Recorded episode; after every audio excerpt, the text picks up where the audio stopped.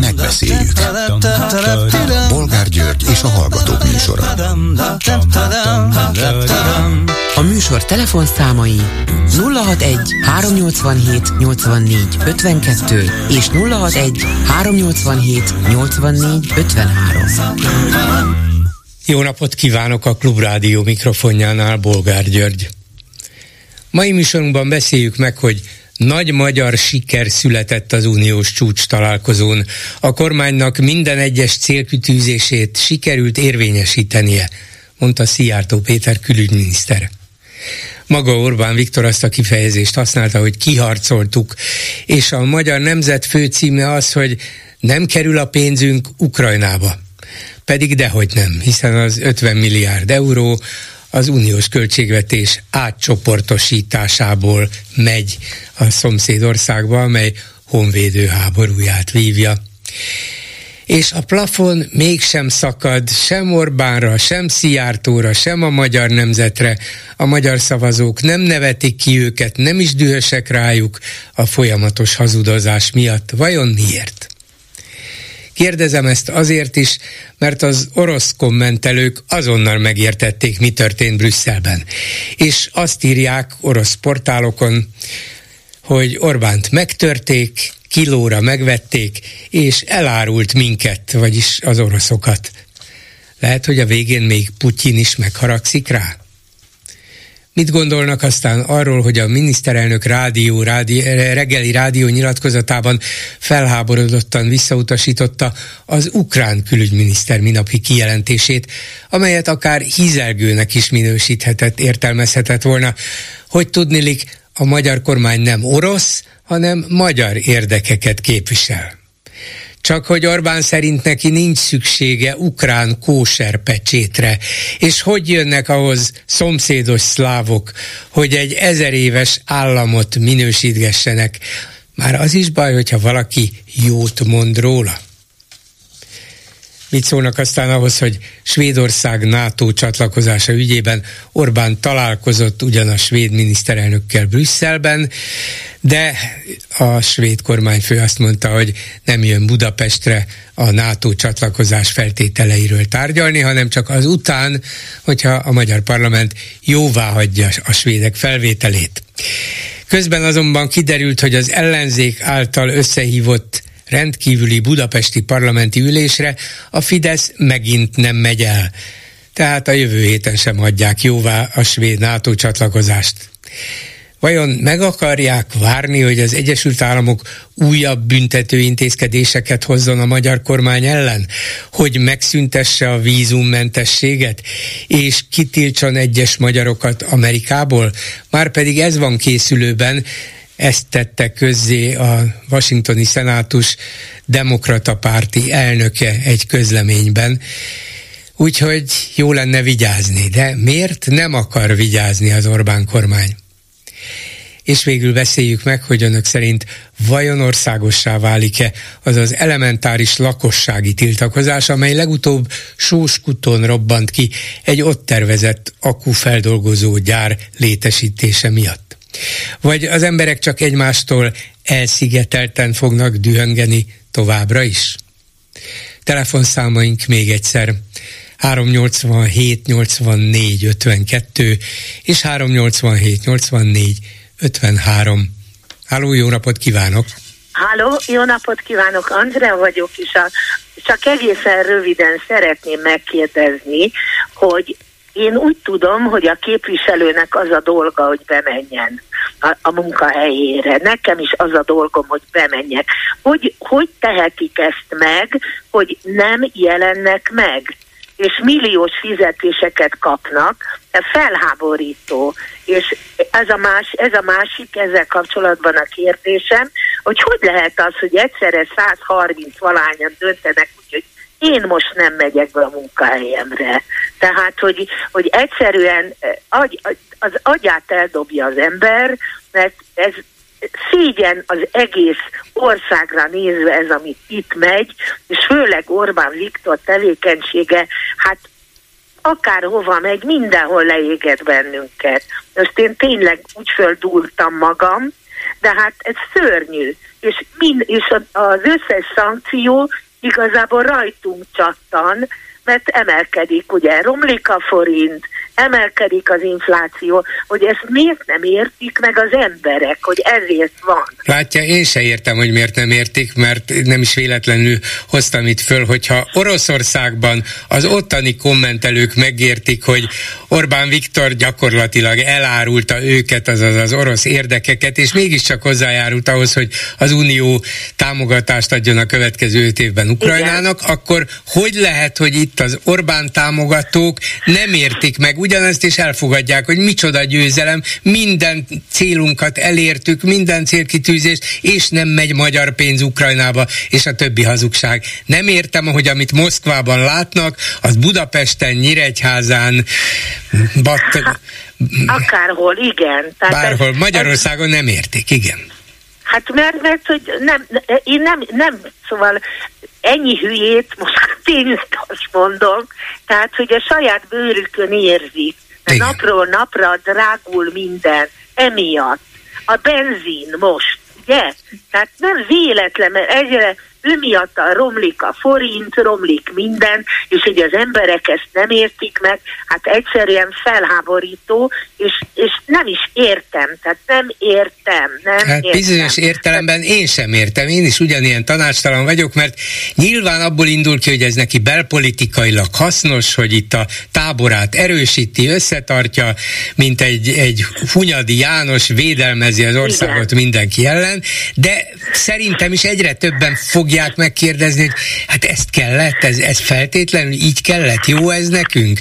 Például ez a hát svéd NATO csatlakozás, miért akadályoz ezt? Azt akarja, hogy az oroszok megtámadják a NATO-t, jó, ez nem következik be holnap, de miért jó az, hogy az a katonai szövetség, amelyhez tartozunk, gyengébb, és miért, miért, miért akadályozunk? Ezt még a törökök igen. is cserben hagytak minket. Azt fene se hát igen. Ez, ez most úgy nem sikerült az Európai Unióval, most próbálkozik a NATO-val, csak ez körülbelül az az eset, mikor az oroszlán bajuszát húzigatják, és az lesz a következmény, amiről beszélt, hogy meg fogják tiltani, hogy az emberek oda menjenek az Egyesült Államokba, vagy bárhova, mert egyszerűen azt mondják, hogy á, de ő mindenkit elárul. Mindenkit elárul, kezdettől fogva.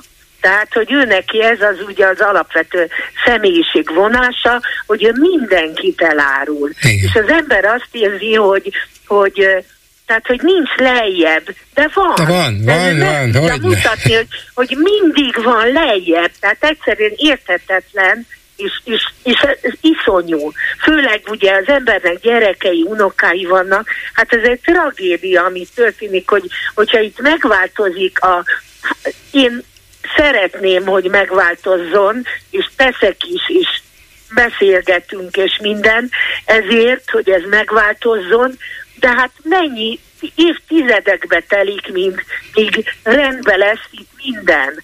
Tehát ahogy kellene mennie. Hát itt olyan jó ö, ö, helyzetnek kéne lenni, mint Ausztriában már régen, mert annyi pénzt elherdáltak, hogy, hogy egyszerűen hihetetlen. Igen, és, Tehát, és nyugodtan erdálják továbbra is, de nem válaszoltam a nyitó igen. kérdésére, hogy hogy lehet azt megtenni, hogy a parlamenti képviselők nem mennek be a munkahelyükre. Hát sajnos ez egy olyan munkahely, ami azért különleges, és különlegesen is van szabályozva, és a házszabály arra lehetőséget ad, uh-huh. hogy mhm. egy ilyen rendkívüli ülésszakra ne legyen kötelező bemenni. Egyébként sem kötelező a szavazáson való részvétel, vagy nem részvétel mert azt büntetik nem mindenkinél, de mondjuk hatházi Ákosnál, igen. Ott igen, igen, igen, igen, igen. De a rendkívüli ülésszakra sem kötelező bemenni, és ugye ezt azért csinálják demonstratívan, hogy még csak szavazniuk se kelljen, hogy ne legyen az a, ne álljon elő az a helyzet, hogy a Fidesz frakció leszavazza mondjuk Svédország NATO csatlakozását. Az azért egy fokkal még kínosabb lenne annál, mint ami most van, hogy hát inkább nem is tűz tűzzük napirendre, amíg meg nem nyugszanak szegény képviselőink, mert Na a svédek a... olyanok. elnézést, hogy de hát a Kövér László hirdette meg, ugye ő a fő Igen, hát kény, kénytelen ő megírt. De hát nem igen. azért, mert ő akarta, hanem mert van egy olyan szabály is, hogyha a, a parlament a tagjainak ellenzi, egy hányada, igen, igen kéri igen, a rendkívüli igen, ülésszakot, akkor össze kell hívni. Össze kell hívni, de elmenni rá nem kell. Hát na mindegy, szóval hát, én nem, nem tudom. Jó, helytelen. Hát de, dehogy is, hát ezt valahogy, ezt is én azt gondolom, hogyha egyszer eltűnnek ezek a nem mindegy, oda, a, azt, ezt meg kell szintet, igenis menjen be, ha csak nyomos indoka nincs, hogy nincs ott. Igen. De az, hogy azért nem megyek be lárpúr lár, mert nincsen kedvem, de közben fölveszem a ilyen támogatást, olyan támogatást fizetik a, az autómat, a lakhatásomat jogtalanul, mikor van lakásom, és akkor ezt mi mind fizetjük, igaz? Így van. Mert rohadt drága. Tehát, hogy ezek élnek, mint Marci hevesen, és nem is csoda, hogy az emberek ki vannak ábrándulva, mert azt gondolják, hogy az ellenzékiek is így élnek, de én úgy gondolom, hogy nem. Igen. Tehát, hogy hogy ez nem, nem így van, de egy kalap alá ugye milyenek az persze, emberek persze, nem tudják, persze. és nem is, nem is tudhatják, mert ez nem jelenik meg sehol nem jelenik meg sehol, hogy, hogy a, a másik az mennyit dolgozik, ezek meg nem csinálnak semmit, vadászgatnak, lövöldöznek, bulizni járnak, ilyen-olyan bulikra, nem? Persze, persze, és ugye még közben eszembe jutott az is, hogy rendben van, ugye eljátszák azt a hazug játékot, hogy hát a kormány támogatja, ezt a napokban is mondta Orbán Viktor, a kormány támogatja Svédország NATO csatlakozását, csak hát a frakció, Igen. ez hazugság, az nem. Na de akkor mi az, hogy a Fidesz frakció nem megy el? Hát akkor menjen el Orbán ez Viktor, az. menjenek el azok a kormánytagok, akik egyébként támogatják, és legyenek ott egyedül egyedül a saját frakciójuk nélkül, és mondják azt, hogy hát mi támogatjuk, mi, mi igen, igen, hát, igen, igen, igen, igen. Hát azért azt a viccet. Erre gondoltam, igen. igen. Tehát akkor menjen oda, akkor ízé, de akkor milyen égő lenne. Na, szóval ez, így hát ez, ez, na jó, hát bocsánat, hogy ilyen sokáig fel, fenntartó, vagy feltartottam, de mondom, én, én nap mint nap tényleg a vérnyomásom fölmegy az egekig, mert egyszerűen hihetetlen. Igen, az ember nem hiszi el, 14 éve megy ez, és az ember nap mint nap újabb és újabb döbbenetes dolgot hall, lát, tapasztal, és azt mondja, Igen. ez nem lehet igaz, de igaz. Igen, igen. És tudja milyen, hát én elég sok emberrel találkozom, tanár vagyok, és sok mindenkivel találkozom, és mindenkinek tele van a hócipője ezekkel. Tehát, hogy, hogy tényleg mindenkinek elege van. Hát bár Tehát mindenkinek elege lenne. Fogni. Bár mindenkinek elege lenne. Le- Azok, akikkel mi találkozunk, azoknak igen, igen. De... Lehet, hogy én egy burokban, vagy hogy mondjam, egy, az én ö, ö, buborékomban lakom, de de, de hát, igen, biztos, hogy sokaknak elegük van, és, és jó okkal, de ők valahogy megtartják a saját buborékjukat, és azt minden módon próbálják erősíteni. Lehet, hogy ez az egész ukrajnai cirkusz is erre volt, hogy megint harcra igen. buzdítsák a saját embereket, és akkor azok nem kérdőjelezik meg, hanem harcolnak bátran a vezérrel de fogalmuk nincs arról, hogy ott mi történik. Persze, Tehát, hogyha nincs. valaha elolvasni egy könyvet, hogy milyenek háborúban uh, lakni egy, egy uh, hogy mondjam, egy, egy ottani lakosnak, egy polgári embernek, hogy milyen szörnyű. Életükben nem, ne is tapasztalja Persze. meg, nem akarom, de ha egyszer belegondolna, hogy ez milyen, akkor nem mondana hülyeséget, vagy nem. Tehát ez arról szól, ugye, hogy minél hülyébb, annál jobb.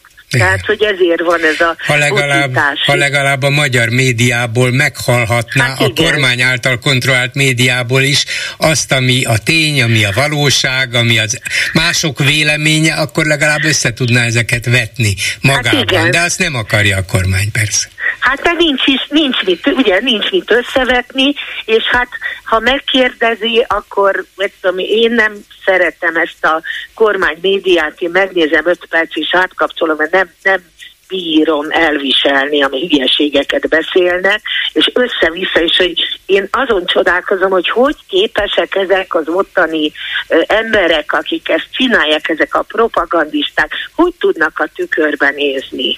Tehát biztos van az a pénz. Biztos, hát, biztos. Elnézést. Köszönöm szépen, hogy jelentkezett. Viszont hallásra. Elnézést, viszont hallásra. A telefonnál pedig Tóth Zoltán választási szakértő. Jó napot kívánok! Jó napot kívánok! Hát nem alakul minden nagyon simán az ellenzék szempontjából az önkormányzati választások előtt. Azt látjuk, hogy egyre több helyen bukkannak föl jelöltek, itt bejelentenek egy ilyen polgármester jelöltet, ott bejelentenek egy amolyat, kiderül, hogy van másik ellenzéki párt vagy pártok által jelölt polgármester aspiráns is, és így tovább. Ez előfordult most legutóbb Szolnokon, vagy Győrött, de ez Igen. még talán könnyű könnyebben kezelhető, de azért gondoltam, hogy beszélgessünk megint, hát most már csak nagyjából négy hónap van hátra a választásokig, hogy Donát Anna a Momentum régi új elnöke azt nyilatkozta egy videóinterjúban, hogy ez a terv, amit Karácsony Gergely terjesztett elő itt a megváltozott budapesti választási szabályok nyomán, hogy tudnilik az ellenzéknek egy közös listával kellene indulnia, ez a hajó szerinte elment.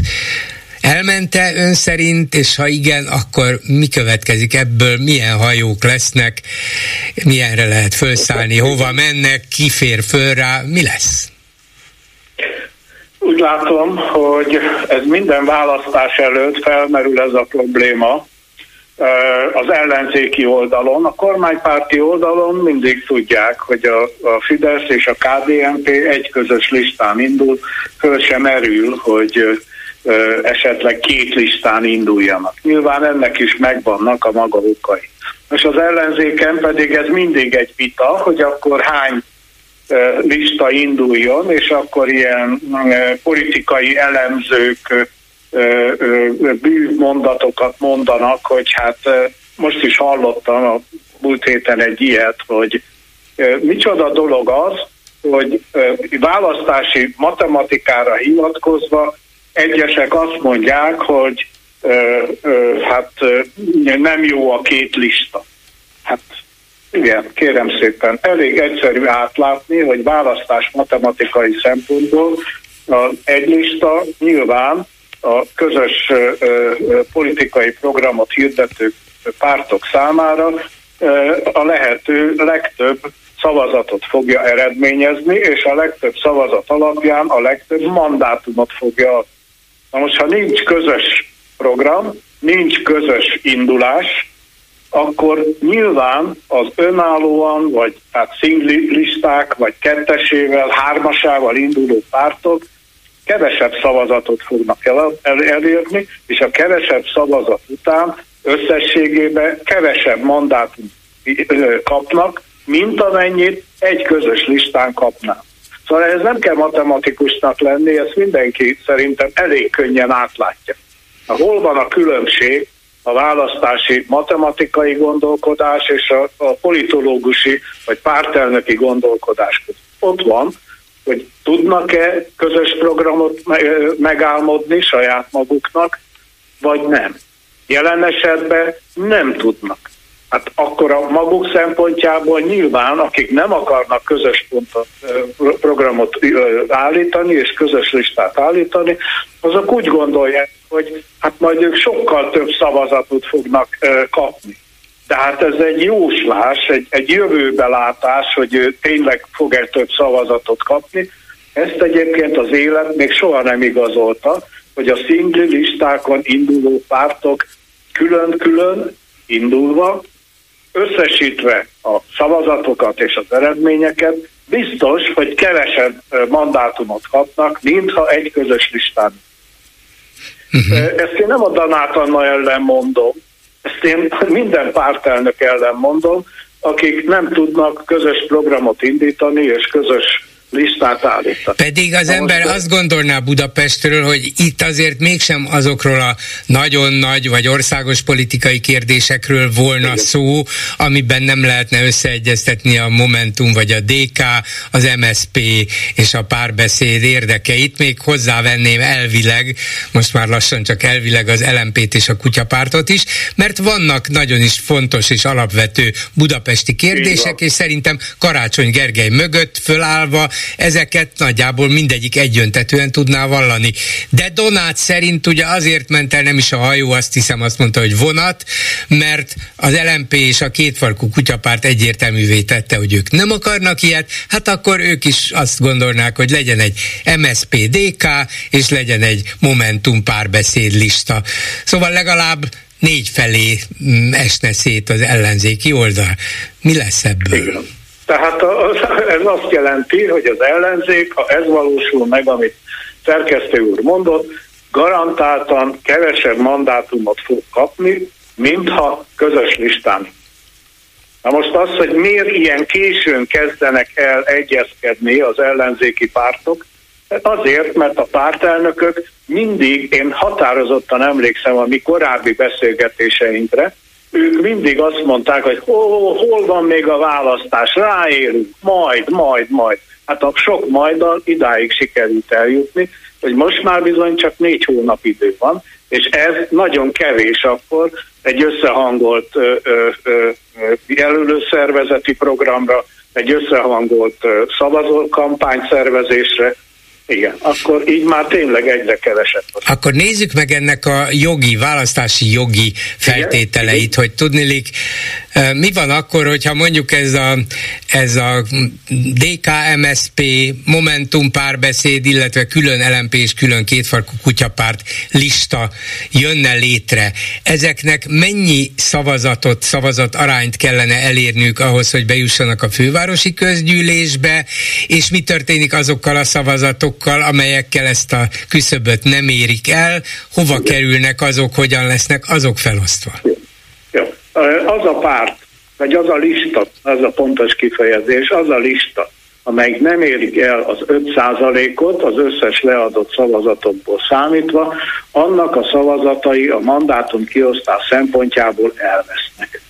Tehát ez a kis pártokat eleve vesztésre ítéli, mert szavazatokat ugyan kapnak, de ezek nem hasznosulnak sehol másút. Ezek a szavazatok mennek a kukán. Na most a helyet, a szavazatszám helyet, amit ők kapnának, ha elérték volna az 5%-os küszöböt, a többi párt között osztja ki szét a választási matematika a mandátumot. Tehát ha úgy tetszik, a kispártok szavazatai, mivel nem tudnak hasznosulni, ezért a nagyobb pártok, az 5%-os küszöböt meghaladó pártok között osztják szét a de ráadásul nem úgy, hogyha mondjuk kiesik két vagy három kisebb ellenzéki párt, hogy az ő elveszett szavazataikat ellenzéki pártoknak osztják ki, hanem kap nem. abból például a valószínűleg legnagyobb így Fidesz, KDNP is, sőt ők még többet. Így van. Pontosan így van. Pontosan. De hogy lehet, hogy hát nem tudom, ez, ez nem választási jogi kérdés, ez politikai kérdés, hogy lehet, hogy ezt nem tudják, vagy nem érzékelik, vagy nem akarják tudomásul venni a politikusok? Ők tudják ezeket, csak azt mondják, hogy az ő minden tudásuk a politika területén azt sugalja számukra, hogy ők a legnagyobb párt, és ők győzni fognak. És ez a lila gőz elveszi hát a tisztánlátást a választási matematika előtt, és ebben egyébként nagyon támogatják őket azok a politológusok, akik csak biztatják, hogy igen, igen, két listával több szavazatot, meg több mandátumot lehet elérni, mint egy közösen. Mondjuk, még erkölcsi támogatást is kapnak a politológusok részéről. Uh-huh. Mondjuk Budapesten a helyzet még egy kicsit bonyolultabb lesz, bár bizonyos értelemben másút is, mert létezik ez a mi hazánk mozgalom, az, az talán még bejuthat a budapesti közgyűlésbe is, a jobbik annak már kevesebb esélye van, de ezek is külön listát fognak indítani, úgyhogy eléggé meg lehet majd kavarodva a budapesti választ, hogy na most mit csináljak, vakaródzik, hogy kire félreadjam, hogy ne veszítsen, ne veszítsem el a szavazatomat. Szóval nehéz helyzet ez. Ezen, hát ezen, ezen segített volna volna például egy közös lista, mert akkor legalább a választás vizuálisan is egyszerűbb lenne az ellenzéki szavazónak? Hát igen, de ez az önkormányzati választási törvény direkt ezért ilyen bonyolult. Mert külön kell szavazni ugye a kerületi képviselőjelöltekre, akik ugye egyrészt egyéni választókerületbe indulnak, másrészt töredékszavazatokkal.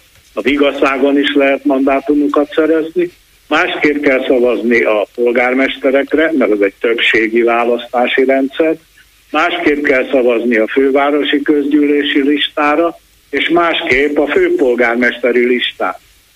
E, ott nincs összefüggés az, hogy hány lista indul a fővárosi közgyűlésbe, illetőleg a kerületekbe, hogy mivel a polgármesterekre és a főpolgármesterre leadott szavazatok egy többségi választási rendszerbe kerülnek összegzésre, a többségi választási rendszerre pedig ugye az az irányadó, hogy az győz, aki a legtöbb szavazatot kapta, és én úgy tudom, az ellenzéki pártok között abban nincs vita, vagy legalábbis egyelőre nem látom, hogy hány ellenzéki főpolgármester jelölt van, mert mindegyik megegyezett talán abba, hogy a Karácsony Gergely támogatják. Tehát ez, ez a karácsony ügybe, vagy főpolgármester ügybe szerintem elég egyszerű a helyzet. De a szerkesztő úrnak abszolút igaza van, hogy mind a fővárosi közgyűlés, mind a fővárosi kerületi önkormányzati képviselő testületi szavazáson bizony törhetik az emberek a fejét, és eddig én még nem láttam egy pirulát, amit a pártelnökök beadnak a választópolgároknak, és hirtelen megokosodnak, hogy ja, itt erre kell szavazni, ott meg arra kell szavazni. Hát, nyilván ö, ezen valamit tájékoztatást minimum kéne adni, hogy mi legyen. Uh-huh. Na most ilyen tájékoztatást ugye a, a, a Fidesz kiad, mert azt mondja, hogy mindenütt szavazatok a mi jelöltünkre ezt meg nem tudják elmondani az ellenzéki pártok, és ezért a hát politikában kevésbé tájékozott embereket homályba hagyják. Pedig van már egy konkrét jó példa is a 11. kerületben, ott a jelenlegi polgármester, a DK-s polgármester, Igen. és Igen. az ottani ellenzéki, de többségben lévő ellenzéki koalíció lényegében összeállt megint, és azt mondta, Igen. hogy így megyünk neki. Valami ilyesmit kellene csinálni a, a fővárosban is a pártoknak? Így van, pontosan ezt a mintát kellene követni, de ebben nem látom be a központi akaratot a pártok részéről, hogy ez legyen, hanem civakodnak az egyéni ügyeken. A legkárosabb dolog az, amit most csinálnak az ellenzéki pártok, kivéve akkor a 11. kerületet, hogy a személyeket helyezik előtérbe, tehát, hogy mandátumokért, emberekért folyik a harc, és nem a közös program. Hát, nem vagyok nyugodt. Köszönöm szépen Tóth Zoltánnak. Köszönöm, viszont hallásra. Viszont hallásra. Háló, jó napot kívánok! Jó napot kívánok, Gáti Jánosné vagyok. Parancsoljon. A konzultációs kérdőívekkel kapcsolatban jelentkezem. Én tegnap kaptam Magyarország kormányától egy e-mailt, amiben részletesen leírják az eredményeket. Most talán először odaírták azt is, hogy összességében 1 millió 545 ezer X kérdőívet küldtek vissza az emberek. Hát a persze 98, meg 97, meg szóval bőven 90 százalék fölötti egyetértés volt itt a feltett kérdésekkel kapcsolatban. Na de ez engem már eddig, eddig is mindig bosszantott, hogy eddig még csak azt se tudtuk, hogy mennyi kérdőív alapján mondják azt, hogy ugye a, a lakosság, vagy a magyarok, mert mindig Igen, mondja, magyarok. hogy a magyarok, ugye a magyarok egyetértenek ezzel meg azzal. Szóval én gyorsan végeztem néhány kis apró számítást, és az aktív életkorú emberek Magyarországon most 6 millió 500 ezeren vannak durván. Tehát akkor, hogyha ehhez én ezt az 1 millió 500 valahány ezret hasonlítom, még a 30%-ot sem éri el a válaszadóknak. Akkor a, én mondok egy száma. másik számot, mert a szavazásra jogosultak száma az az igazi, nekik is küldték el ezt, és azok körülbelül 8 millióan vannak, vagyis ez a hát másfél még millió rosszabb. még rosszabb hely. Így van? Igen, igen.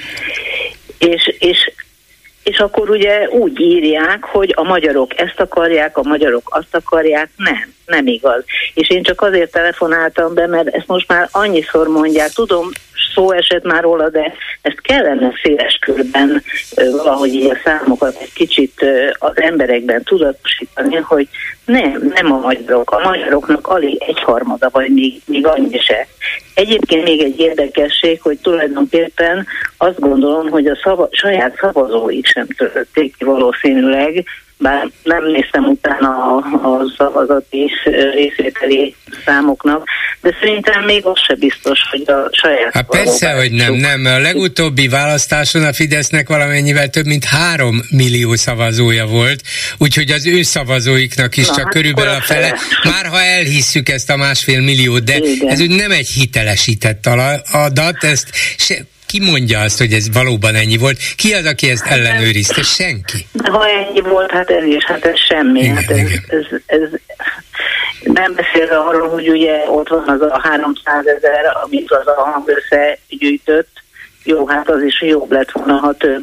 Hát akkor is az már eleve. Állítólag több lesz az még, mert még nincsenek benne a pártok által különböző helyeken gyűjtött uh, ívek, úgyhogy lehet, hogy ez lesz még 400 ezer is. Jó, nem lesz másfél hát, millió, ez biztos, nem. de mégis egy jelentős szám, hiszen ahhoz mégiscsak kellett egy külön mély lélegzetet venni, hogy na, elmenni, el, elküldeni, elvinni, bedobni, és így tovább. Hát, igen, és igen. az ember ilyenkor hát azt mondja, hogy jó, jó, jó, majd elfelejti. Ugye, ilyenek vagyunk. Jelzem, még tulajdonképpen azt írják, ugye ebben az e-mailben, hogy ez a nem tudom én hány százalékos arány, ami az egyezést jelenti, ez csak a jól kitöltött kérdések alapján, de az, hogy ez mennyi volt, és hogy mennyi volt rosszul, vagy szóval érvénytelenül kitöltött kérdés, ez például már nem szerepel. Persze, persze. Hát azért ez is még érdekes lehetne, bár mondjuk valószínűleg, aki visszaküldte, az valószínűleg jól küldte vissza, mert ugye az Alhan kérdette úgy, vagy illetve ő később volt róla szó, hogy esetleg úgy kéne visszaküldeni, hogy az Alhannak összegyűjteni, uh-huh. hogy érvényteleníteni. Igen. Na jó, én ennyit szeretném. Köszönöm szépen, asszonyom. Viszont hallásra. Viszont hallásra. Háló, jó napot kívánok! Jó napot kívánok, Káldi János vagyok. Parancsoljon! Én ahhoz szeretnék hozzászólni, szerint Orbán ma azt találtam mondani, hogy nincs szükségünk kóser pecsétre az ukránok részéről. És hát itt nem tudom, hogy ez egy frajdi elszólás, vagy a Fidesznek az öröki előbukkanó kódolt antiszemitizmusa, de a kettő közül biztos, hogy az egyik, hiszen azért mindenki tudja, hogy Zelenszky zsidó származású, tehát tulajdonképpen azt mondta Orbán, hogy nincs szükség a zsidóknak a, a jóváhagyására. Körülbelül, igen, igen, igen. Ha véletlen, akkor nagyon szerencsétlen elszólás, de nem szokták ezt a kifejezést használni. Ez nem ugrik csak úgy be hirtelen egy, egy ilyen élő rádió interjúban, hogy ez erre készült. És, és hogy a fejében megfordult-e az a gondolat, amire ön utal, hát könnyen lehet. Hát valószínű, és egyébként itt szeretném összekötni a Bayer affért is ezzel a témával, hiszen a Bayer az elmúlt években sokszor tett bizonságot antiszemita kijelentésekről, tehát amikor a műsoraiban így úgy amúgy nyilatkozott, meg a cigány kérdésben is nagyon megvetendő dolgokat ö, tudott mondani, például biztos emlékszik rá sok ember, amikor hogy arról volt szó, hogy ha valaki elüt egy cigány gyereket, akkor nehogy megálljon, hanem taposson a gázpedára, stb. stb. Szóval, hogy egy ilyen embernek a műsorában vezető fideszes politikusok Orbántól kezdve a nagy gerinc, kemény gerincű gulyásig mindenki szerepel szívesen, de az is ezt mutatja, hogy milyen irányban elkötelezett ez a párt. Hát hogyne, hogyne, hát őt abszolút tudatosan használják, ő az előre trolt frontemberük, aki a legszélsőségesebb hangon a legszélsőségesebb gondolatokat mondja ki, mint egy Orbán helyett, vagy a Fidesz helyett. Igen, és akkor szívesen elmennek a műsorába is. Úgyhogy tulajdonképpen csak ezért telefonáltam. Itt azért elég erősen kilóg most már a lóláp, hogy ez a rendszer milyen. Szerintem nem kéne szépíteni, hogy ez fasisztoid, meg ilyen-olyan, amolyan, meg hibrid, ez most már egy szintiszta fasiszta rendszer felé megy. Látja, ön is ezért finomít, mert azt mondja, hogy felé megy, és az nem ugyanaz, igen, mint ha azt mondta. Hát, azt akartam mondani, hogy már ott vagyunk. Igen, igen, az én félelmem is ez, de, de mégiscsak szeretnék pontos lenni, és hogyha valóban már az volna, akkor a helyzet azért még sokkal rosszabb lenne. Akár a német, akár az olasz fasizmust és annak történetét képzeljük magunk magunk elé. Maradnék ennél az Ungvári Rudolf által bevezetett fasisztoid jelző mellett, mert, mert sok tekintetben olyan, sok tekintetben hasonlít rá, valószínűleg tudatosan, de azért nem teljesen olyan, és azért vannak lényeges különbségek. Nem, nem volna szabad, mert, mert ha egyre rosszabbá válik a helyzet, akkor mit mondunk rá? Hogy még fasiszta? Jó, de Ez már... szerintem a lényeges különbséget leginkább az adja, hogy közben eltelt 70-80-90 év, tehát jelentősen megváltoztak a társadalmi viszonyok az embereknek a, a a közmédiához, vagy a hírekhez való hozzáférése, stb. Tehát ezért látunk érdemi különbségeket. Úgyhogy én nem vagyok annyira óvatos ebben a megfogalmazásban. Nem, hát persze, az nyilvánvaló, hogy egy ugye Bayer indított, hogy ugye egy jó évtizeddel ezelőtt írta azt néhány zsidó származású, vagy közíróra, de Sif Andrásra is név szerint célozva, hogy nincs új a nap alatt, sajnos nem sikerült mindet beásni nyakig az orgoványi erdőben. Azért vagy, vagy, vagy akkor gondolhatunk a, mondjuk a figyelőnek a néhány néhány évvel ezelőtti listázásáról, listázására is, tehát ezek azért mind, mind olyan, ö, olyan ö, ö, hogy mondjam, olyan eszközök, amiket, amiket azért a fasizmusban kezdtek előszeretettel használni. Igen. Ez kétségtelen, ebben száz százalékig egyetértünk, hogy számos olyan eszközt használnak, és tartalmilag is, gondolatilag is nagyon sok mindenben hasonlít, vagy kezd hasonlítani rá, és szerintem nem véletlenül, hanem tudatosan, de azért ha kimondjuk azt, hogy ez fasizmus, az egyrészt túlzás volna, másrészt akkor, akkor azt hinnénk, hogy nincs tovább, és hát ha ez a fasizmus, tulajdonképpen lehet itt még élni, nem kell innét elmenekülni, már pedig az igazi fasizmus elől el kellene. Szóval ezért mondom, hogy legyünk egy kicsit óvatosabbak, kiegyensúlyozottabbak, és még a saját elkeseredettségünk se írja fölül a józan tisztánlátásunkat. Köszönöm szépen. Én köszönöm, hogy hívott. Viszont hallásra. A telefonnál Róna Péter közgazdász, jogász. Jó napot kívánok, Oxfordból ott van? Igen, Oxfordban vagyok. Jó igen, napot igen. kívánok, bolgárok. Igen. Hát két dolog miatt keresem, mind a kettőhöz ért és figyeli és követi, és vannak kapcsolatai.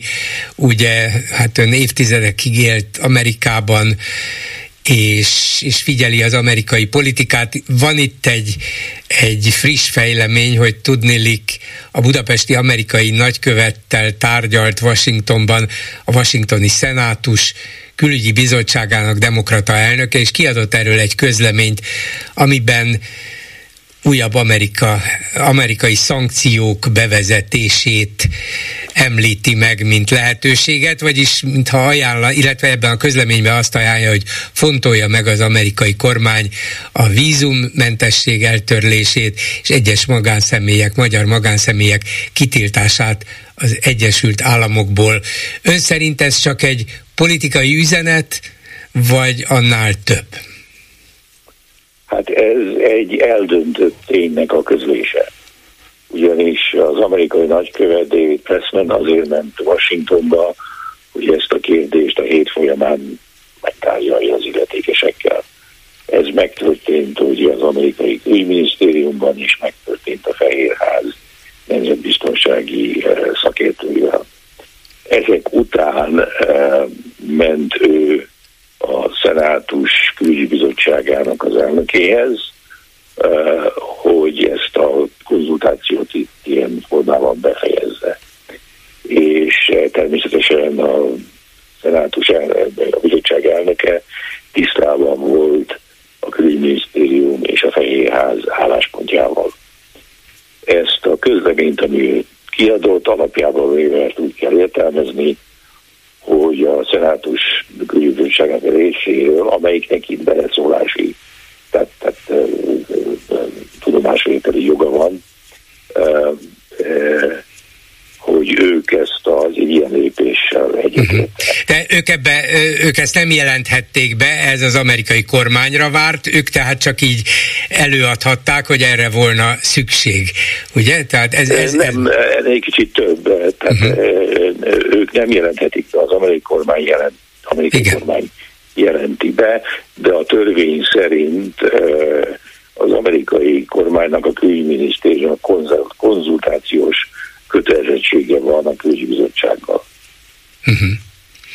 Szóval, és mit, mi a feltételezése, bár úgy, látjuk, úgy látom, hogy a magyar kormány ebből a szóból sem ért, pedig nyilván azonnal tudomást szereztek róla, mert össze van hívva jövő hétre az ellenzék által a parlament rendkívüli ülése, mégpedig a svéd NATO csatlakozás ratifikálása miatt, de már közölték előre, hogy a Fidesz frakció ezen nem fog részt venni, vagyis kvázi nem engedünk a nyomásnak.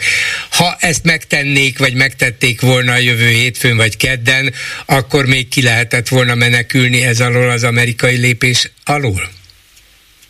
Erre nem tudom a választ. Őszintén szóval nem tudom. E, az, hogy nem fognak megjelenni, és a svéd csatlakozás ismét nem lesz ratifikálva a Magyarország gyűlés által mindenféleképpen egyértelművé teszi a helyzetet, és megerősíti a korábbi álláspontot. Milyen következményekkel jár az, hogyha a magyarok, azon kívül, hogy kellemetlen lesz, hogy a magyar állampolgárok megint vízumkényszerrel, tehát csak vízummal tudnak bejutni az Egyesült Államokba. Ez a gazdasági, a politikai kapcsolatok romlanak, ez egyértelmű, de a gazdasági viszonyt is nehezíti majd? És ez a magánszemély kitiltás, ami ugye például orosz oligarchákra és hasonlókra érvényes? Hát itt van eh, számos esetleges következmény. Az első azonnali következmény, hogy egyszerűen jóval kevesebb magyar tud eljutni az amerikai Egyesült Államokba, ideértve diákokat például magukáért. Tehát eh, eh, ez idáig, aki jelentkezett egy amerikai egyetemre, és felvették, az azonnal minden további nélkül megkapta a vízumot. Ez nem lesz egy ilyen automatikus folyamat innentől kezdve. Akik oda kívánnak menni dolgozni, nagy valószínűséggel nem fognak kapni beutazási engedélyt. Még akkor se, hogy olyan komoly munkaadók vennék őket fel. Tehát ez, ez is benne van. Ennek a törvénynek, ami alapján ezt a döntést hozzák, egy másik része, ami a kitiltottak vagyontárgyainak a lefoglalásáról szól. Tehát olyan, olyan bankszámlákat, vagyontárgyakat legyen az bankszámla, vagy éppen egy jacht, ugye, amit az amerikai hatóságok el tudnak érni, és amelyek egy kitiltott személyhez fűződnek, azokat ők le tudják ezek után foglalni. Ajjaj, hát akkor gyorsan most kell menekíteni a jachtokat az amerikai kikötőkből, nem? Ha hát vannak ez, ez Sokkal, ez, ez sokkal messzebb megy, mint az amerikai kikötők ezzel kapcsolatban az amerikai az amerikainak szerte ágazó nagyon sokféle szerződésük van különböző országokkal és kikötőkkel. Te jó Isten, most nagyon megijeszted, de most komolyan mondom. Lehet, hogy az a bizonyos jakt, amire én is gondolok, meg a hallgatók is, már csak egy-két biztonságos kikötőben fog tudni kikötni? Lehet, hogy csak a, igen, lehet, igen, hogy csak igen, a Fekete tenger, vagy mit tudom, ilyen Krímfélszigeten, vagy ki tudja. Hát az, az nem legbiztonságosabb az elmúlt napok eseményének a tükrében, ugye ott az ukránok lőnek. Az is igaz. Úgyhogy, igen, szóval értem, van egy, van egy értem, szóval ennek nagyon messzire vezető következményei lehetnek, igen, kellemetlenek is. El. Igen. Igen, ne felejtsük el, hogy e, közel egy évvel ezelőtt ugye az amerikaiak felmondták a kettős adóztatási megállapodás Magyarországgal. Most ennek a felmondása alapjában véve véget vetett az amerikai befektetők érdeklődésének. Um, és, és hogyha ez mellé oda tesszük ezt az újabb intézkedést, akkor ez, ez azt jelenti, hogy itt a további érdeklődés a részükben nem igen, hát nyilván itt Orbán arra játszik, hogy de majd jön Trump, és az egészet visszacsinálja.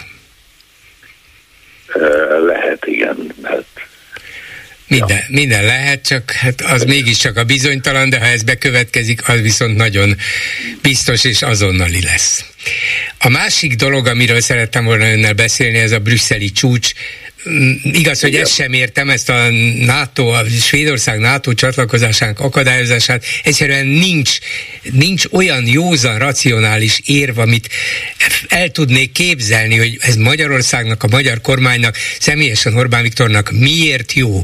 Ezzel csak a bajt hozza magára és az országra, Fogalmam sincs, de nagyjából ugyanez igaz erre az európai csúcsra és a húzavonára, hogy csak miatta össze kellett hívni egy rendkívüli csúcsértekezletet, amin beadta a derekát, mert 26-an voltak ellene.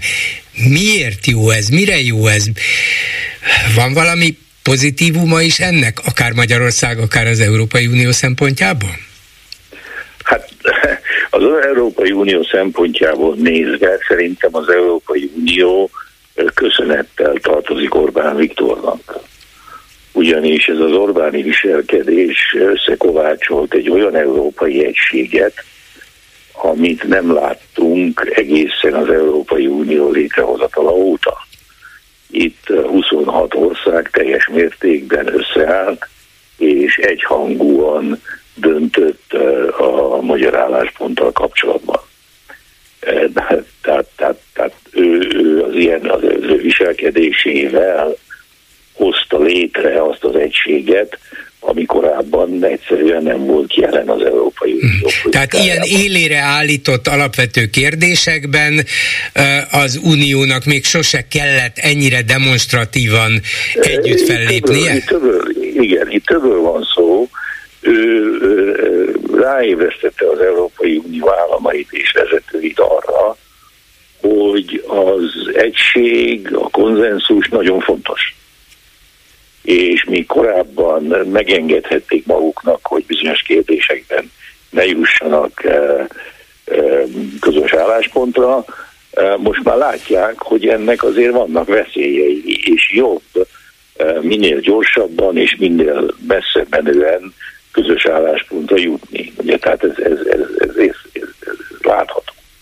E, és sajnos ugye az egyik következménye ennek a helyzetnek az, éppen az, hogy az Orbán elleni fellépés lett és lesz az Európai Egység kötőanyaga. Tehát, tehát, tehát ugye Orbán képviseli azokat a mintázatokat, viselkedési formákat, nézőpontokat, szóhasználatokat, stb., amit az Európai Unió tegnap a leghatározottabban is egyhangúan elutasított. Tehát többet, többet, többet tett az Európai Unió, mint hogy elutasította volna csak Orbán álláspontját az ukrán e, segítséggel kapcsolatban. Elutasította azt a viselkedési formát, amit ő már egy ideje tanúsít, ebből nekik nyilvánvalóan elegük lett, és elutasította azt a modort, amit ő e, szeret alkalmazni, e, sértegetést, az ócsárlást, az európai e, az országok civilizáció, stb.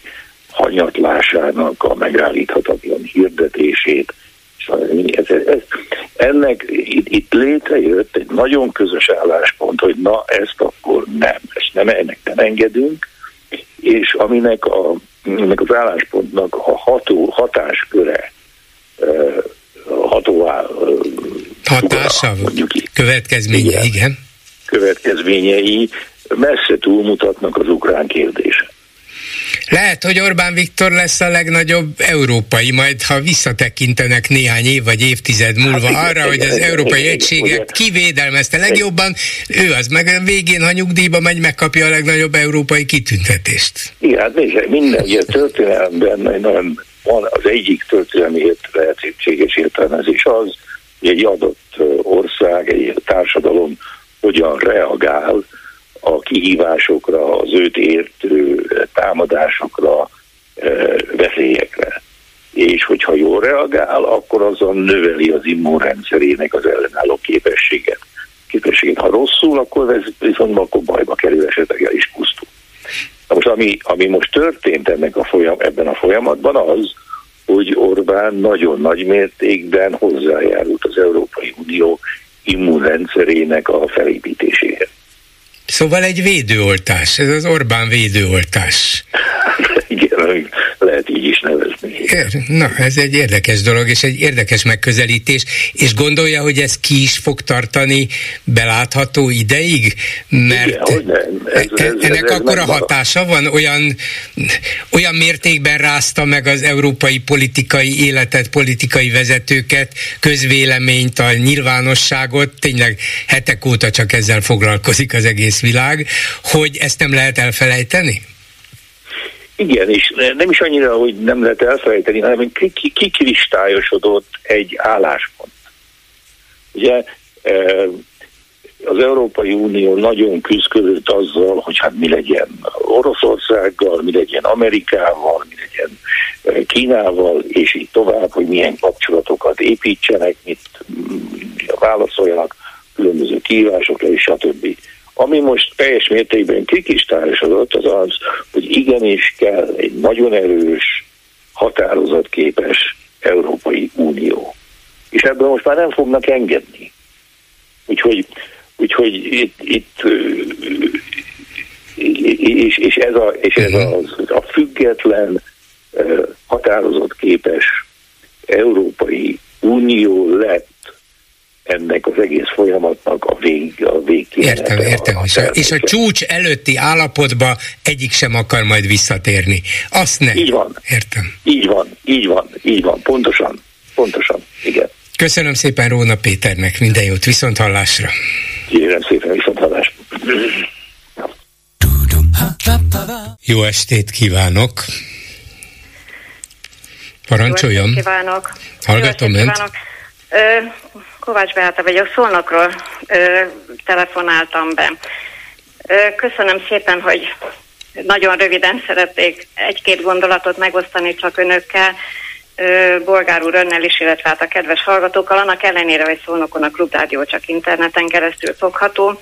Hát De mind, gondolom, mindenhol, hogy... mindenhol sajnos, csak interneten keresztül. Igen, igen. De úgy gondoltam, hogy nagyon fontos ezt a mai hírt megosztani esetleg a hallgatóságnak, támogatásként vagy pozitív példaként. Ma délelőtt ugyanis Szolnokon egy sajtótájékoztató keretében ö, került bejelentésre az ellenzéki összefogás közös polgármester jelöltje, vagy került bemutatásra, amely polgármester jelöltet bemutatott Dobrev Klára, Kunhalmi Ágnes, a párbeszéd Zöldek, Óbudai alpolgármester ura, illetve egy nagyon-nagyon lényeges szereplő van egy Szolnokon egy Agóra közéleti egyesület, amely nagyon régen próbál ö, valós információkat megosztani helyi emberekkel, szakemberek meghívásán keresztül, és ez a Agóra közéleti egyesület is maximálisan támogatja a jelöltet, úgy, hogy a jelölt is figyelembe veszi ennek a közéleti közéleti egyesületnek a véleményét. Képesek voltak együtt sokat-sokat beszélni, beszélgetni, véleményt cserélni. Tehát én csak szerettem volna megosztani a hallgatósággal, hogy igenis van pozitív példa is. Van hát ez, példa, ez hogy... jó példa, de ahogy olvasom, azért nem száz illetve ez önmagában jó, de Szolnokon van egy másik ellenzéki jelölt is, legalábbis volt, nem tudom, hogy ez még életben van-e, mert a Momentum már hónapokkal ezelőtt bejelentette, hogy Miskolci Lászlót indítja polgármester jelöltként. Ő is alpolgármester volt korábban, ráadásul nem is momentumosként, hanem DK-sként, úgyhogy a dolgok kicsit furcsák és zavarosak, de nem tudom, hogy ő, ő még mindig... Igen, bocsánat, nem szeretnél félbeszakítani. Igen, igen, ez a hivatalos portálakon felelhető információ, viszont helyi ö, aktív tárgyalóként is azt tudom, arról tudom biztosítani, hogy előre haladott tárgyalások vannak, mind az LMP-vel, mind pedig a Momentum helyi képviselőivel, Aha. tehát egy valós összefogás. Aha, szóval, hogy odaállna az, a Momentum és az LMP is a, a közösen most bejelentett Ö... polgármester jelölt mögé? Erős, erős tárgyalások erős vannak, tárgyalás. igen, ilyen, ilyen irányban, tehát bízunk benne, Értem. hogy ez lesz a végeredmény. Ha, ha tehát tényleg nem lesz... szeretném csak hosszúra húzni, csak szerettem volna, hogy azt is mondani, mert olyan sok szó esik tényleg az összefogás pontosságáról, sok-sok negatív példa van, hát hadd legyen egy pozitív példa is. Jó, ide kell figyelni, csak figyeljünk, szurkoljunk, hát ha Igen, és segítsünk, igen, és próbáljuk arra ösztökélni a pártokat, politikusokat, hogy vegyék észre, hogy nekik is érdekük az együttműködés egymással. Ne egymással kezdjenek el veszekedni és könyökölni, hanem közös ügyért közösen. Hát igen, illetve vegyük észre, hogy az önkormányzatiság az nem párpolitikáról szól, hanem közéleti tevékenységről a lakosság biztonságért. Így van, ezért aztán az egyesületekkel, civil szervezetekkel kell együttműködni szorosan. Így van, köszönöm szépen. Köszönöm, hogy jelentkezett. volna megosztani önökkel és a hallgatósággal. Köszönöm, viszont hallásra. Viszont hallásra. Háló, jó estét kívánok! Jó estét kívánok, bolgár úr! Én ahhoz a mondatához szeretnék egy kiegészítőt tenni, hogy ön azt mondta a beszélgetés elején, vagy a műsor kezdete elején, hogy még az oroszok is jobban látják a helyzetet, mint a magyarok, mert mennyi orosz kommentelő látja, hogy... Igen. Eh, Elárulta ahogy, őket. Igen. igen. Na most én azt szeretném mondani, vagy legalábbis én így gondolom, aztán, hogyha nem így van, javítson ki, hogy ezek a kommentelők, ez nem a Mása, a Ludmilla meg a Szergej, Persze. hanem én szerintem ez, e, ezek a kommentelők, ez Putyin hangja.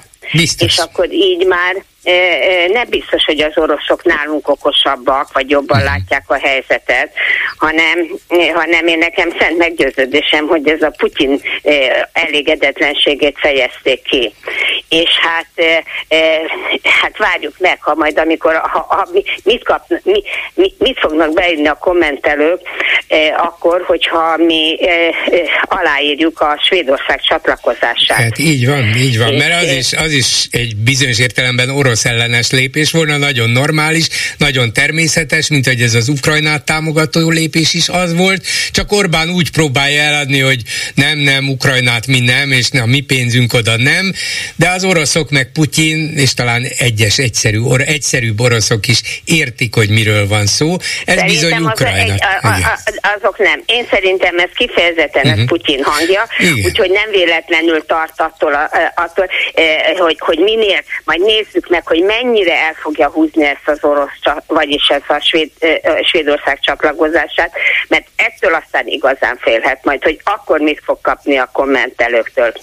Igen, ez biztos, hogy egy kicsikét megrendíti a rendkívül jó és közeli magyar-orosz kapcsolatokat, de sokkal kisebb cirkusz lett volna, és még őrá se zúdulna ilyen látványosan orosz harag és neheztelés, hogyha ezt annak rendje és módja szerint, ahogy a többiek szépen megcsinálta volna, akkor nem hívja föl magára a figyelmet. De ő tolta, tolta és túltolta a biciklit, és addig nyomta, amíg már az egész világ ráfigyel, hogy miért nem csinálja.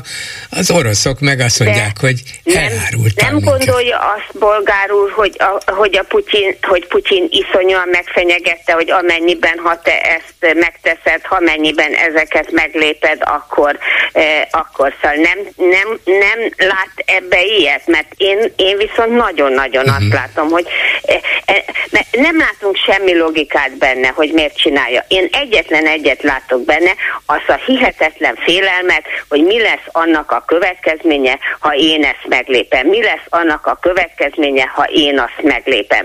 Most is nézzem meg, hogy micsoda ellentmondásos mondatok hangzanak el a Fidesz szájából. Azt mondják a fideszesek, a bátor ember, hogy csak akkor fogják aláírni, ha majd a, a két miniszterelnök találkozik. Holott a svéd miniszterelnök azt mondja, hogy ő akkor fog csak Magyarországra jönni, ha megszavazzák. Hát ez akkor így hogy jön össze? Hát ezek, ha akkor fogják megszavazni, ha két miniszterelnök találkozik itt Magyarországon, az meg arra vár, hogy szavazzák meg, hát akkor ez két párhuzamos szalad egymás mellett. Hát igen, ameddig az egyik mégis úgy nem gondolja, hogy na jó, hát akkor abba hagyom ezt, és ez a valaki csak Orbán Viktor lehet.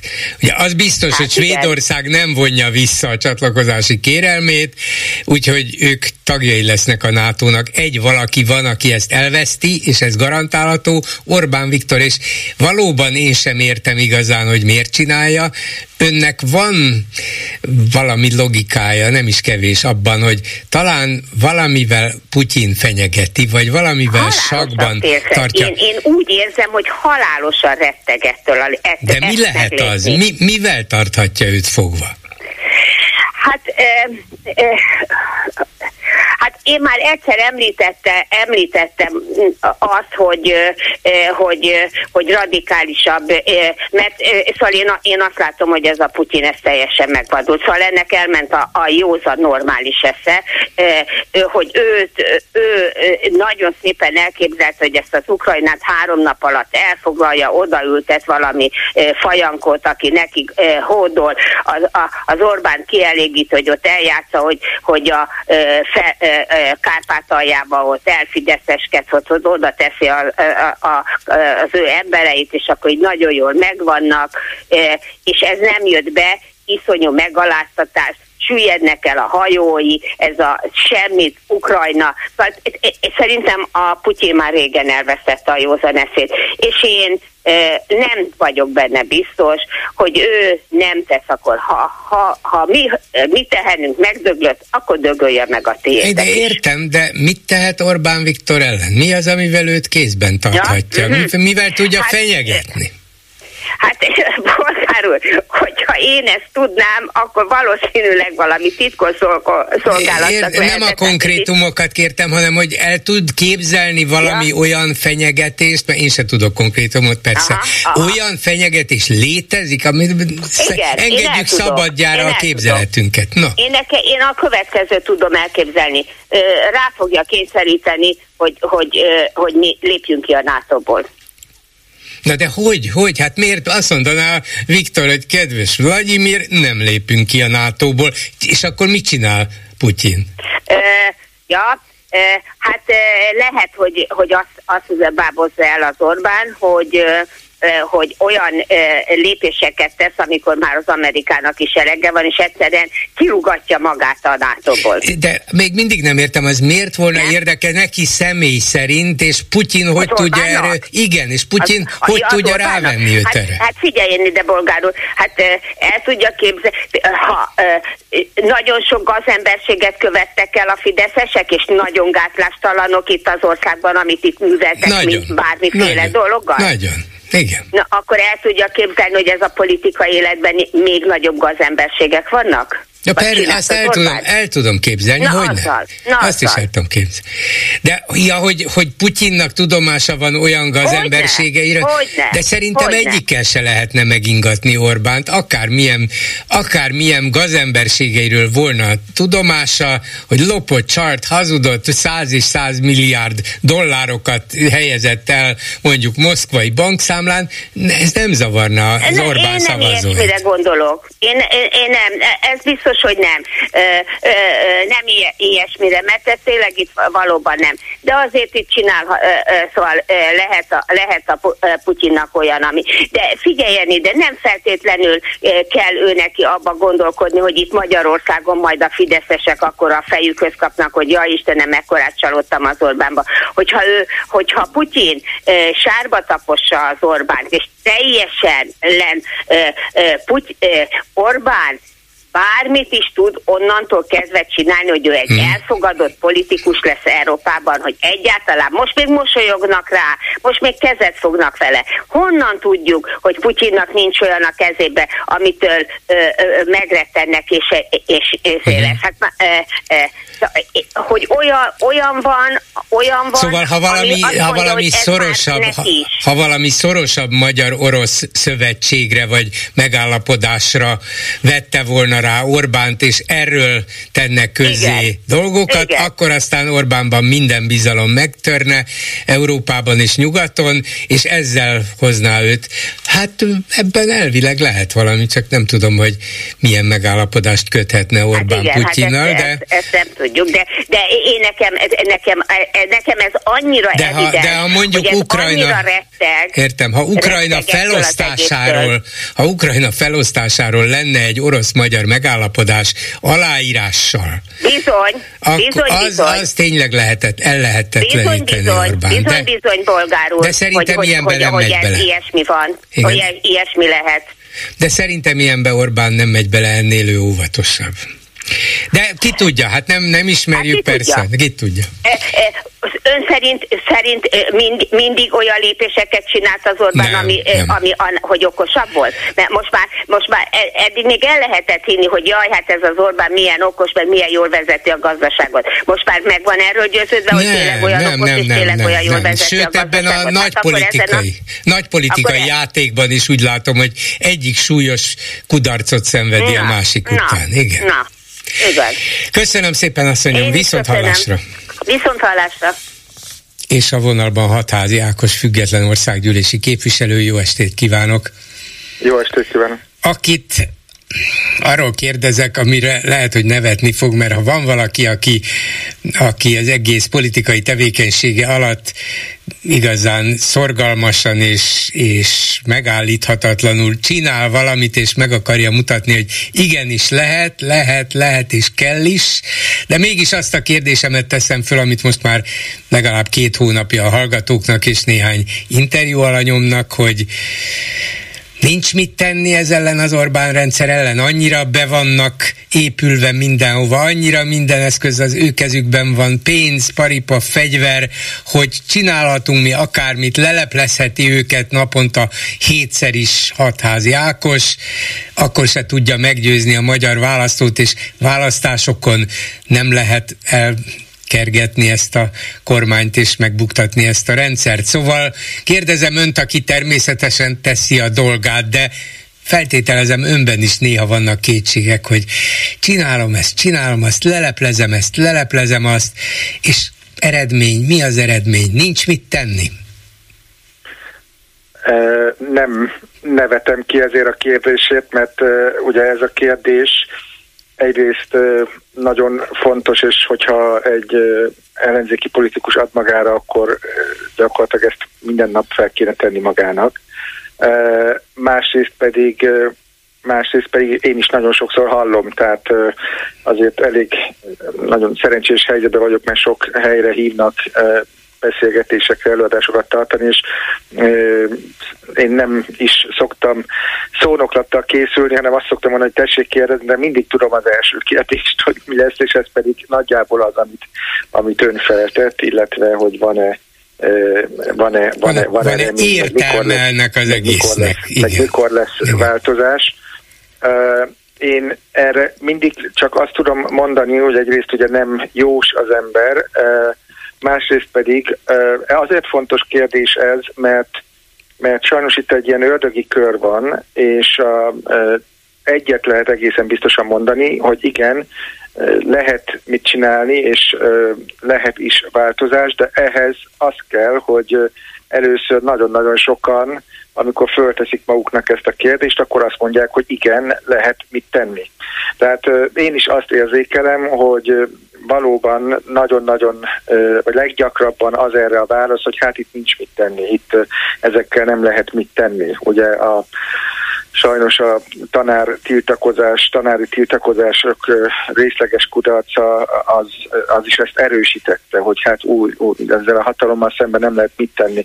Igen, ez mindaddig egy önbeteljesítő jóslat, amíg a tömegek gondolják így. és egyelőre most ebben a stádiumban vagyunk, de hát reméljük, az nem lesz mindig így. A másik pedig, amit a kérdésében megütötte a fülemet, amire viszont egyértelműen szerintem választ lehet adni, majdnem egyértelműen, hogy választásokon el lehet-e ezeket kergetni, úgymond ezt a hatalmat le lehet-e váltani.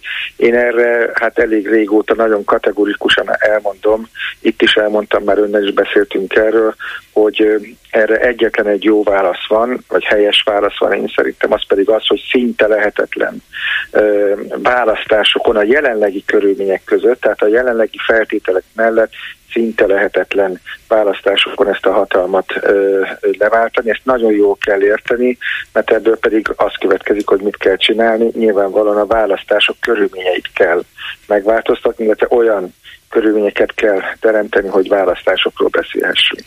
Vagyis például olyan feltételeket, hogy az embereket, akik választanak, akiknek szavazati joguk van, tisztességes tájékoztatással lássák el, hogy legyen alkalmuk arra, hogy a tényeket megismerjék, különböző érveket, véleményeket hallják, lássák, összeütköztetve, és ezért kialakíthassák szabadon a sajátjukat.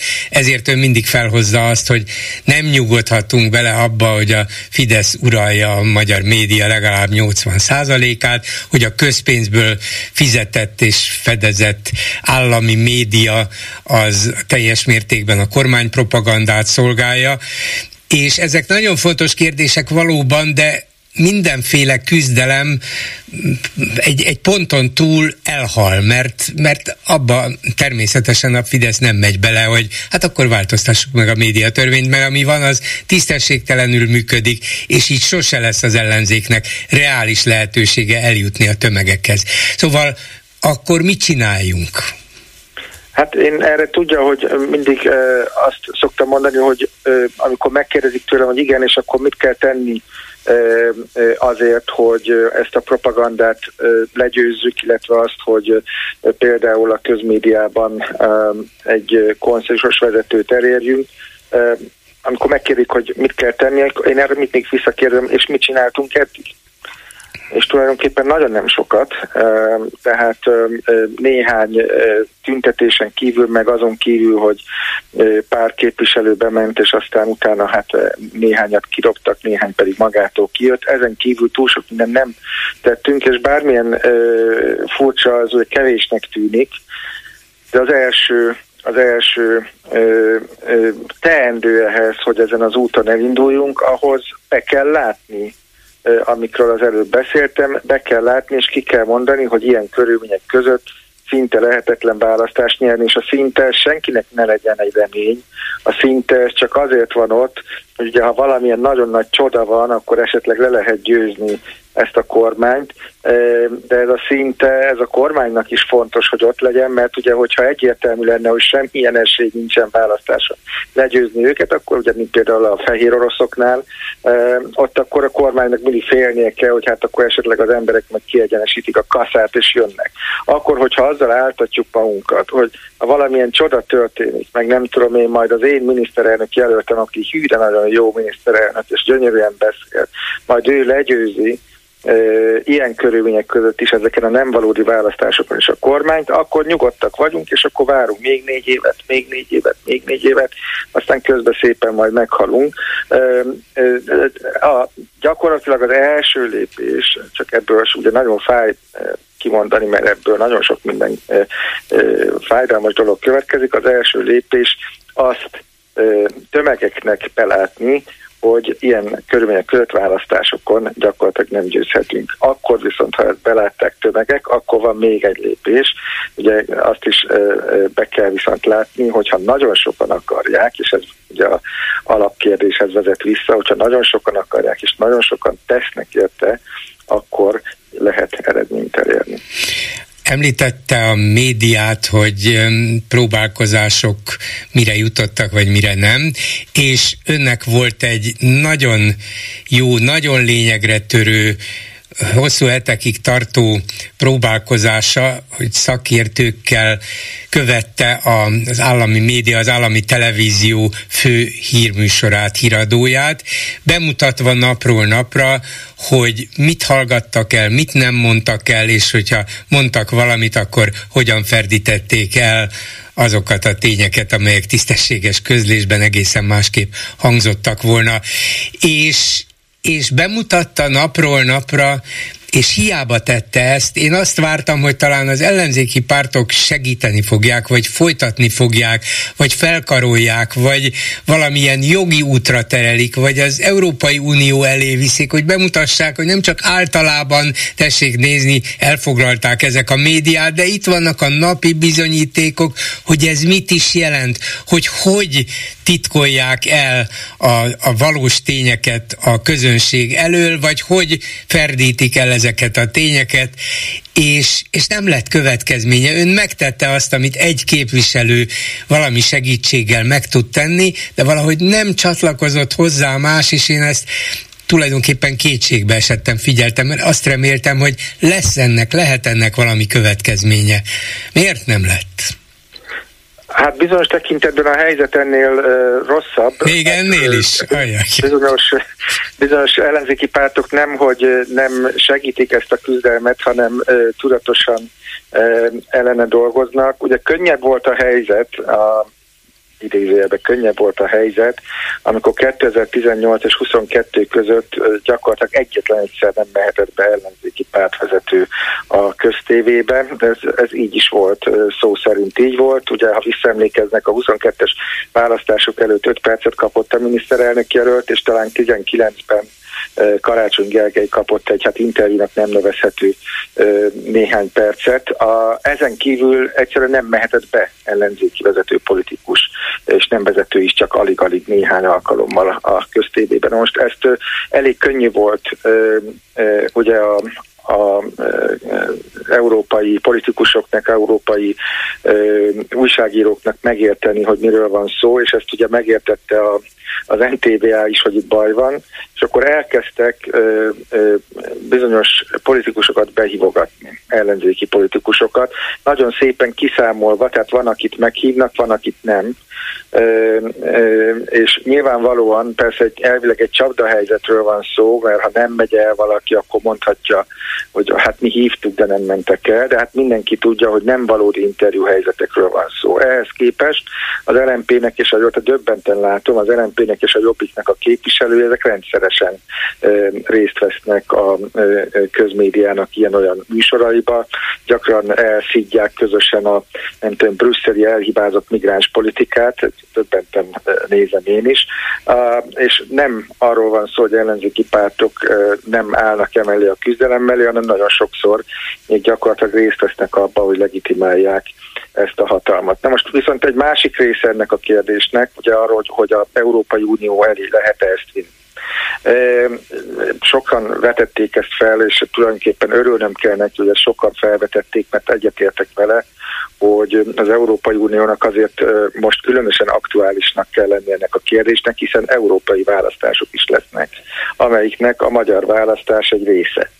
Most olyan nincsen, hogy a magyar választás nem demokratikus, az Európai Uniós választás meg demokratikus. De nyilvánvaló, egy része ennek a választásnak nem demokratikus, akkor a végeredmény sem, a nagy európai parlamenti összetétel sem egy demokratikus választáson, egy tiszta választáson jött létre. Ezt érteni kell Európában, és ezzel foglalkozni kell, meg kell próbálni őket meggyőzni. Mi is ma a két falkú kutyapártal és Henry Péter aktivistával együtt a, beadtunk egy beadványt, a, egyelőre ugye itthon, de hát reméljük, hogy lehet biztos sajnos, hogy ez majd eljut Strasbourgig is, ami erről szól, hogy a alapvető jogainkat, emberi jogainkat sérti meg az, hogy nincs a tájékozódáshoz való szabad és korrekt tájékoztatáshoz való jogunk, és ezek nem valódi választások.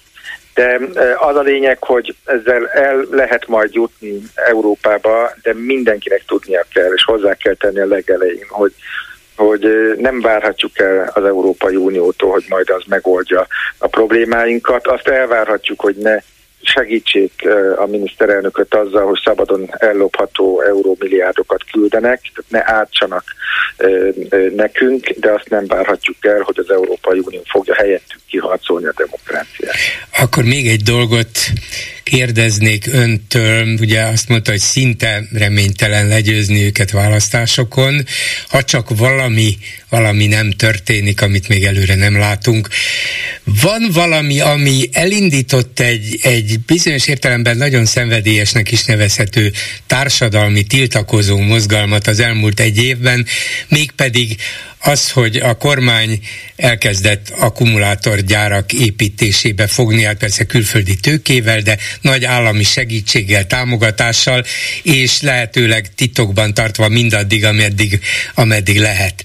És ez egyre több embernek szúrt szemet, és egyre többen kezdtek el félni, és tiltakozni. Legutóbb itt volt ez a sóskuti tiltakozás úgy érzi az ember ilyenkor, hogy na hát ezt már egyre többen értik meg. Igaz, elsősorban ott, ahol egy-egy ilyen gyárat terveznek építeni, legyen az Sóskut, vagy korábban Alsózsolca, vagy De- Debrecen, vagy Győr-Szent Iván, vagy, és még lehet néhányat sorolni.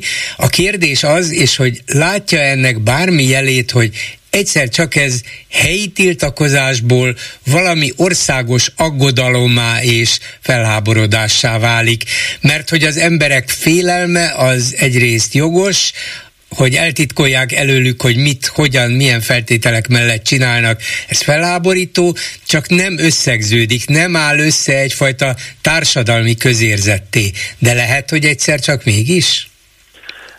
nyilvánvalóan minden tiszteletem azoké, akik helyben ö, ö, ö, felvállalják ezeket az ellenálló mozgalmakat, illetve az emberek tájékoztatását, és ugye az látszik, hogy ugye az a Fidesz, amelyik mindent mér, és minden nap hatalmas közönkutatásokat csinál, az is maga is látja, hogy azokat a közösségeket, ahol megjelenik ezeknek a akkumulátorgyáraknak a veszélye, ott kifejezetten zavarja ez a tény. Nem olyan régen hívták fel figyelmemet, hogy egy Tiba nevű országgyűlési, Fideszes országgyűlési képviselő Hajdunánáson egy fórumon azzal dicsekedett hangosan, hogy ő a Szijjártónál azt kérte, hogy oda nehogy vigyenek akkumulátorgyárakat.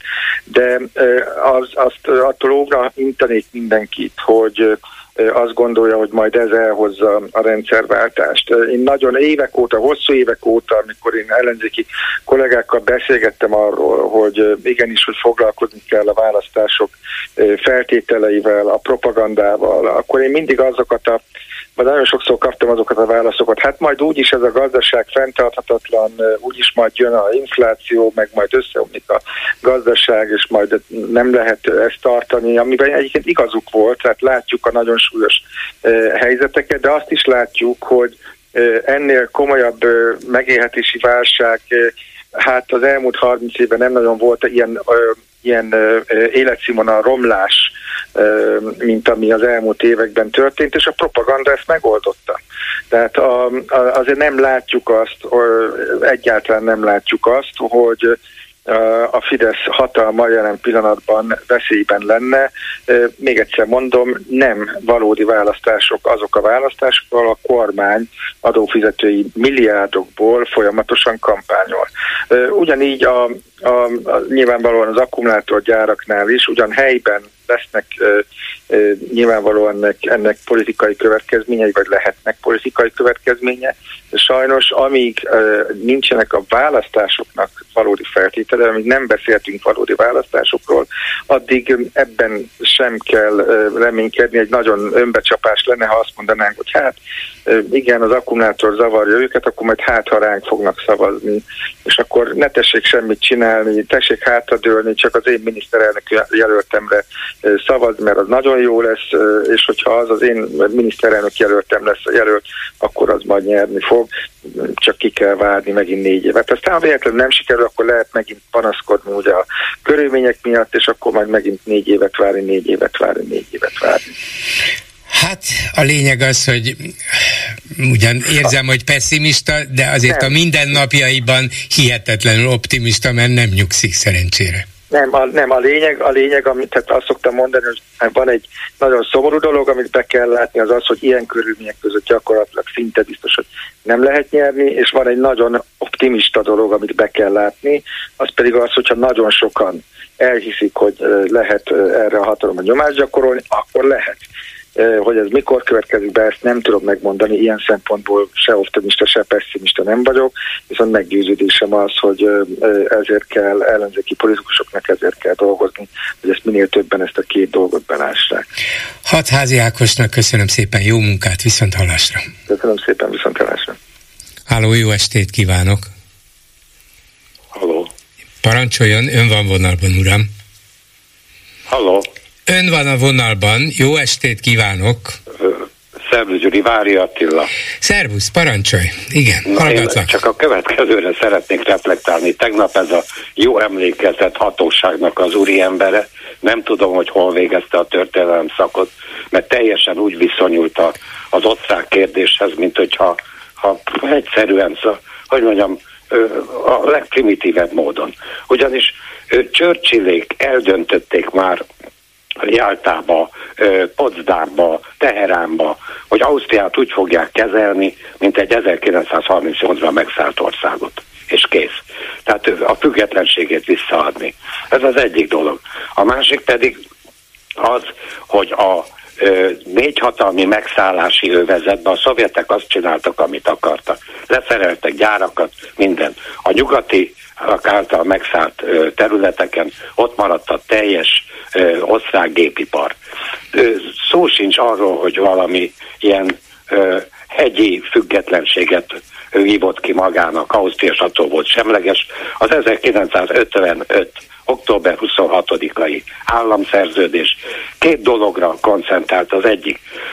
Mivel láttak egy csomó filmet Hitlerék bevonulásáról Ausztriába, nem akartak még egyszer Anstosz. Tehát a, a államszerződés kimondja azt, hogy nincs kettős állampolgárság sem, és hogy Ausztria nem csatlakozhat még egyszer a birodalomhoz.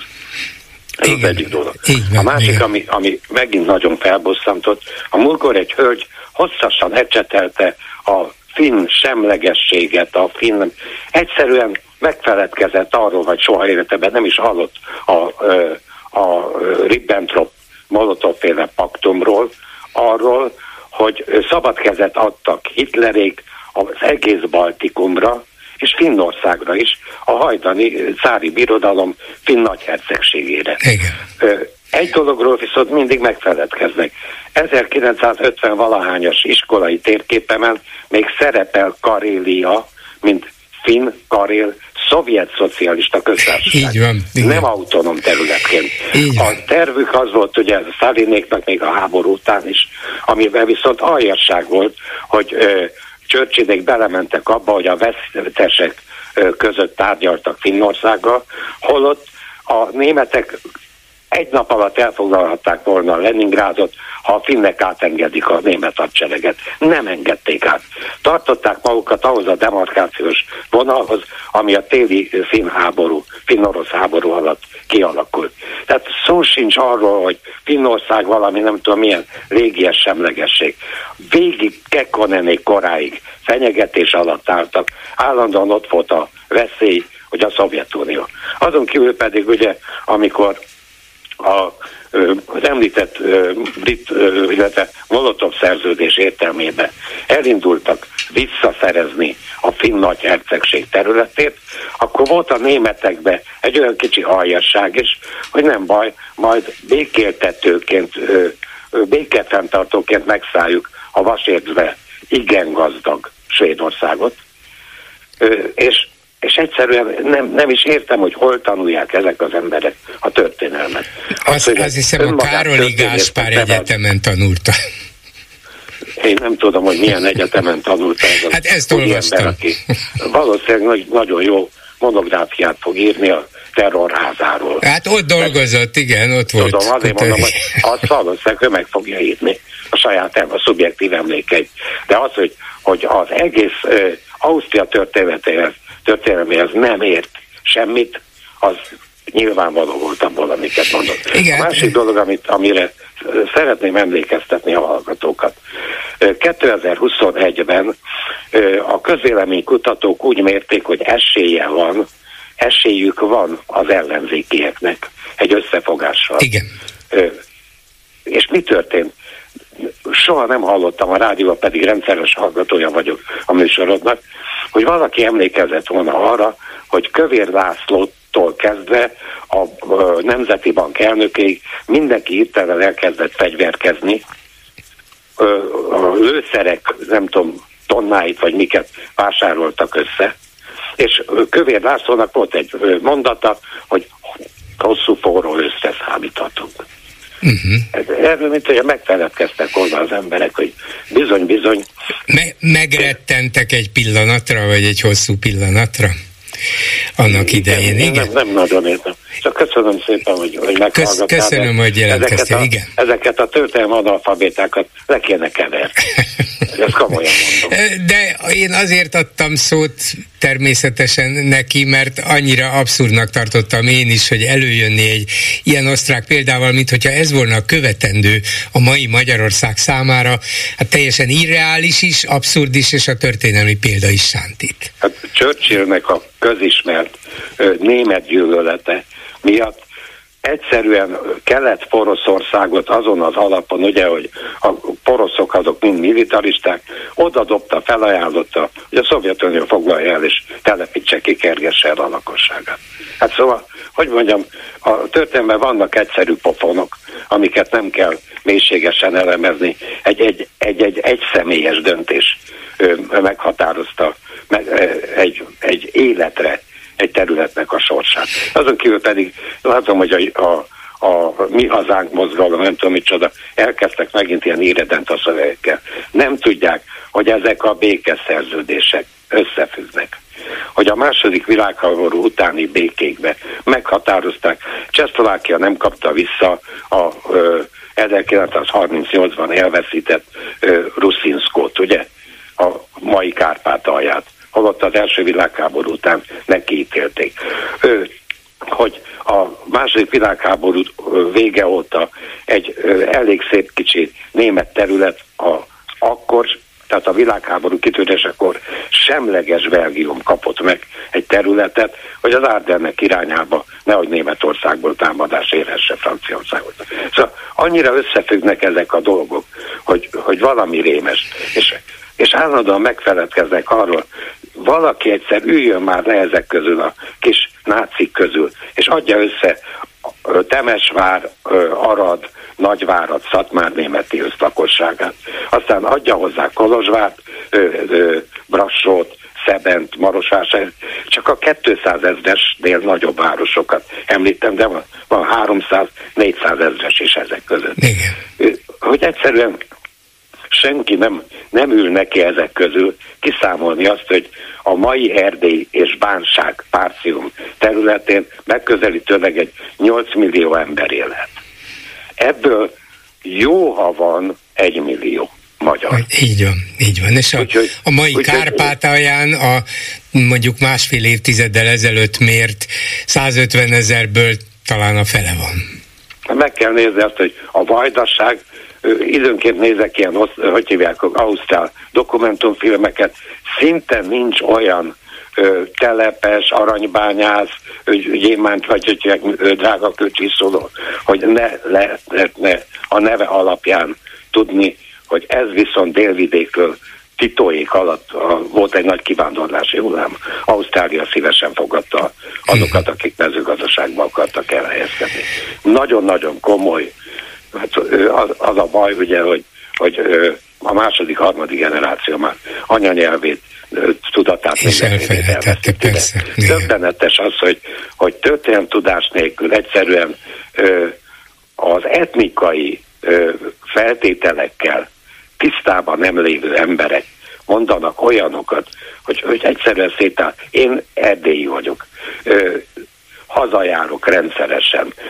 Volt a televízió, nem tudom hányszor, a királyi tévé hányszor ismételte az Orbán Balázs nyomában a Székelyföldön, ahol nem azt mondtam, hogy jaj, aztán ezt a nagy független területet. Feltettem a kérdést, hogy na és a románok olyan jól élnek ahhoz képest Erdélyben, hogy a, a magyarok székelyek. Nem, csak azt mondtam, hogy egy első világháborús példázattal az ő nyomorukat egy másik kisbíró dobolja. Hát igen. Köszönöm szépen. Nem értem ezt a fajta ö, szemléletet, ami Olyan, mint hogyha nem is tanultak volna történelmet. Hát nem akarnak tanulni belőle, inkább szándékosan, ezt hiszem. Köszönöm szépen Attila, Én szervusz. Köszönöm még egyszer, szervusz. Háló, jó estét kívánok. Jó estét kívánok, Borzgály úr. A nevem és a telefonszámomat leadtam. Én tulajdonképpen nagyon röviden mondanám, mert a tüntetések eredménytelenségéhez hát, ha tudnék ötletet adni, ha még nem jutott senkinek sem eszébe.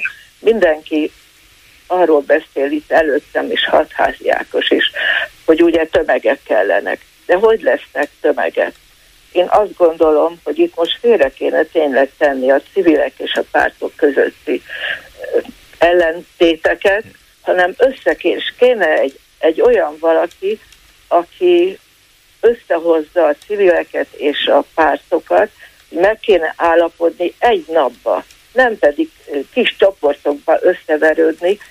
Mindenkinek, az egészségügynek, a pedagógusoknak is vannak csoportjai, és minden annyi szervezet van, aki mellé mindig csak vannak tömegek mellettük, vagy csak a pár százan is, de hogyha összefognának, egyszer, egy napban meg tudnának állapodni, hogy ezen a napon tüntessünk, hol és mikor, és biztos vagyok benne, hogy összejönne egy tömeg. Kéne azért Nem valami üzenet még? is. Bizt, lehet, hogy erre gondoltak, bár nehéz megtalálni azt az egy embert, aki mindenki számára elfogadható, de az üzenetet is meg kéne találni, hogy jó, kiválasztottuk ezt a napot, de miért tüntessünk azon a napon?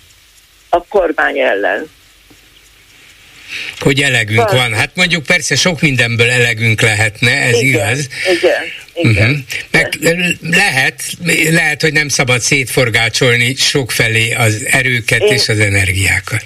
Én azt gondoltam, hát nem tudom, hogy nem beszéltem meg, de követem a palotás urat, ő hozott tavaly össze szeptemberben egy elég nagy tömeget egy terembe, és neki szerintem a civilekhez is volna, van kapcsolata, meg természetesen a pártokhoz is.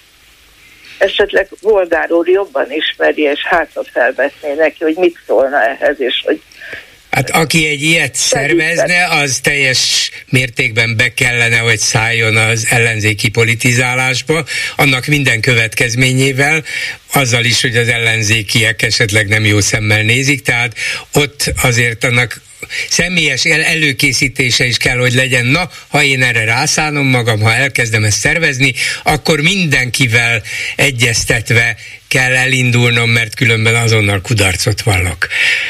Szóval... Esetleg igen. A bolgár úr nem tudná megkérdezni a palotáshoz, hogy mit szólna ilyesmihez. De hát hogyne, persze. Szoktam őt rendszeresen kérdezni, és akár ez is fölvethető neki valóban, hogy lehet-e egyszerre, egy pillanatra, egy helyre koncentrálni egy nagy tüntetést, hogy Igen. annak legyen De súlya. Neki is van vagy 60-70 ezer ember követője, akik rendszeresen nézik, és hallgatják, meg nézik a Igen. minden héten csütörtökön lévő programjál, a megbeszélt, tehát ott, ott is fel lehet persze tenni a kérdést, meg hát van, hogy hétköznap is, amikor valami olyan esemény van, akkor egyből tudatja belőle. Igen. Jó, köszönöm szépen az ötletet. Minden jót, viszont hallásra. Köszönöm, viszont hallásra. Háló, jó estét kívánok. Háló. Valaki van a vonalban, Halló? most már hall engem. Igen, parancsoljon. Halló, én vagyok a vonalban? Igen, ön, tessék. Jó estét kívánok, Kis Sándor vagyok, Floridából. Hallgatom. Már egyszer beszéltünk, tehát nagyon ritkán jutok el önökhöz, mert vagy az idő eltolódás, de hát mindegy. Hát szeretnék egy-két dolgot így a távolból elmondani. A, leg, a mostani magyar helyzettel kapcsolatban a legnagyobb probléma szerintem, hogy az embereket egymásra ellen uszítják. Én nekem mint a családom volt, meg van is, de családon belül is kijött egy ellentét, ami sajnos abból következik, ami most történik Magyarországon. Na most, hogy hogy lehetne változtatni ezen a rendszeren, nagyon sokat gondolkodok, meg agyalok rajta, sokan otthonról a fejemhez vágják, hogy te könnyen beszélsz, ugye kívül vagy, nem érzékel semmi, de hát érzékelem, mert a családomon keresztül érzékelek én is mindent. Na most a választásokkal kapcsolatban Hát az ellenzéket már a múltkor is elmondtam, az ellenzék hatféle ellenzék mind ugyanazokat a problémákat sorolja föl, amit rosszul csinál a kormányunk, mégse tudnak egy nevezőre jönni. Miért? Mert karrier politikusokból áll az ellenzék. Az elmúlt 30 évben nem változott semmi se. De tulajdonképpen ez érthető is, ugye, mert mindenki az átkosban nevelkedett. Nem mindenki, de legalább 60-70 százalék az embereknek az átkosban nevelkedett, olyan gyökerekkel rendelkezik, de ekkora ellentétek, vagy ekkora, ekkora különbségek az emberek között nem voltak. Na most valahogy ezt, ezt ezt úgy kellene megoldani, hogy az ellenzéki pártok is legalább abba értenének egyet, hogyha már az Unió ilyen keményen fölépett, illetve most már keményebben fölép, az az egy követelésük legyen, hogy a magyar köztévé az biztosítson az ellenzékeknek is időarányosan az adásidőbe megnyilatkozási lehetőségeket. Semmi más nem kell követelni, csak naponta 5 vagy 6 óra hosszát, délelőtt reggel 2 óra hosszát, délben meg este 2 óra hosszát. Elmondhassák az ellenzéki politikusok is a véleményüket. Azon kívül egyébként sajnos az ellenzéki politikusok is kiteltelenek a szemembe, mert egyetlen egy nem mondja, ígérni mindenki tud, meg ha elmúlt 30 évben tudtak ígérni is, ugye mindegyik ígért elszámoltatás, nem lett belőle semmi. Itt alapvetően a, meg, a választási rendszerbe kellene egy olyan változást behozni, vagy legyen egy olyan párt, aki azt mondja, hogy nem négy évre szavazzuk meg, csak fél évre.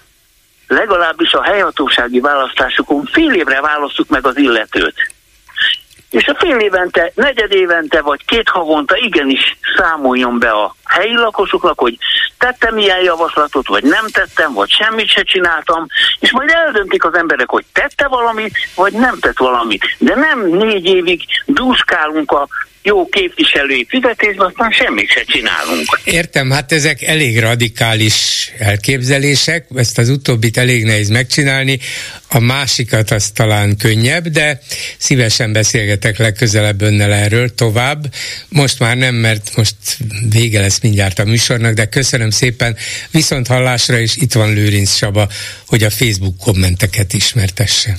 Szia Gyuri, köszöntöm a hallgatókat. Orbán nem kér az ukrán kóserpecsétből, mi magyarok viszont nem kérünk ebből a burkolt antiszemitizmusból. Így fogalmazott az Igen, első. egy hallgató is felvetette ezt, hogy ez nem lehetett véletlen Nem, ez, ez nagyon szándékos volt, ez nehezen tudom elképzelni, hogy ez csak egy éppen erre állt a szája, és ez, ez az kifejezés ugrott be neki. Orbán kiválóan építette fel a keresztapa rendszerét. Utálom a közmondásokat, de mindig eszembe jut, a róka sikeréhez a tyúk butasága is kell. Ez olyan, mit mond el rólunk. Hát nem feltétlenül az emberek buták, bár nyilván sok buta ember is van, de könnyen félre lehet őket vezetni, hogyha csak egyfajta információ éri őket. Ha nincs az embernek ideje, türelme más keresni, akkor elfogadja azt, amit kínálnak neki. Egy érdekes felvetés is érkezett. A nemzeti konzultáció kitöltve a kormány állítása szerint a magyarok 98%-a azt mondta, hogy nem az EU-nak, amit Gulyás Gergely is megerősített. Orbán pedig azt mondta, igen. Hát igen, tulajdonképpen így semmisítette meg egy igen szavazattal az egész nemzeti konzultációt. Hát gyakorlatilag miszlikbe tépte az egészet. Úgy, hogy van egy is félmillió e, ilyen ívet. Hát, ez, ez nehéz kimagyarázni. De nem, ezzel kapcsol... nekik ezt is. Kell. Igen, ezzel kapcsolatban egy kommentelő meg elképzelte, hogy erről mit fog mondani a kormánypárti média.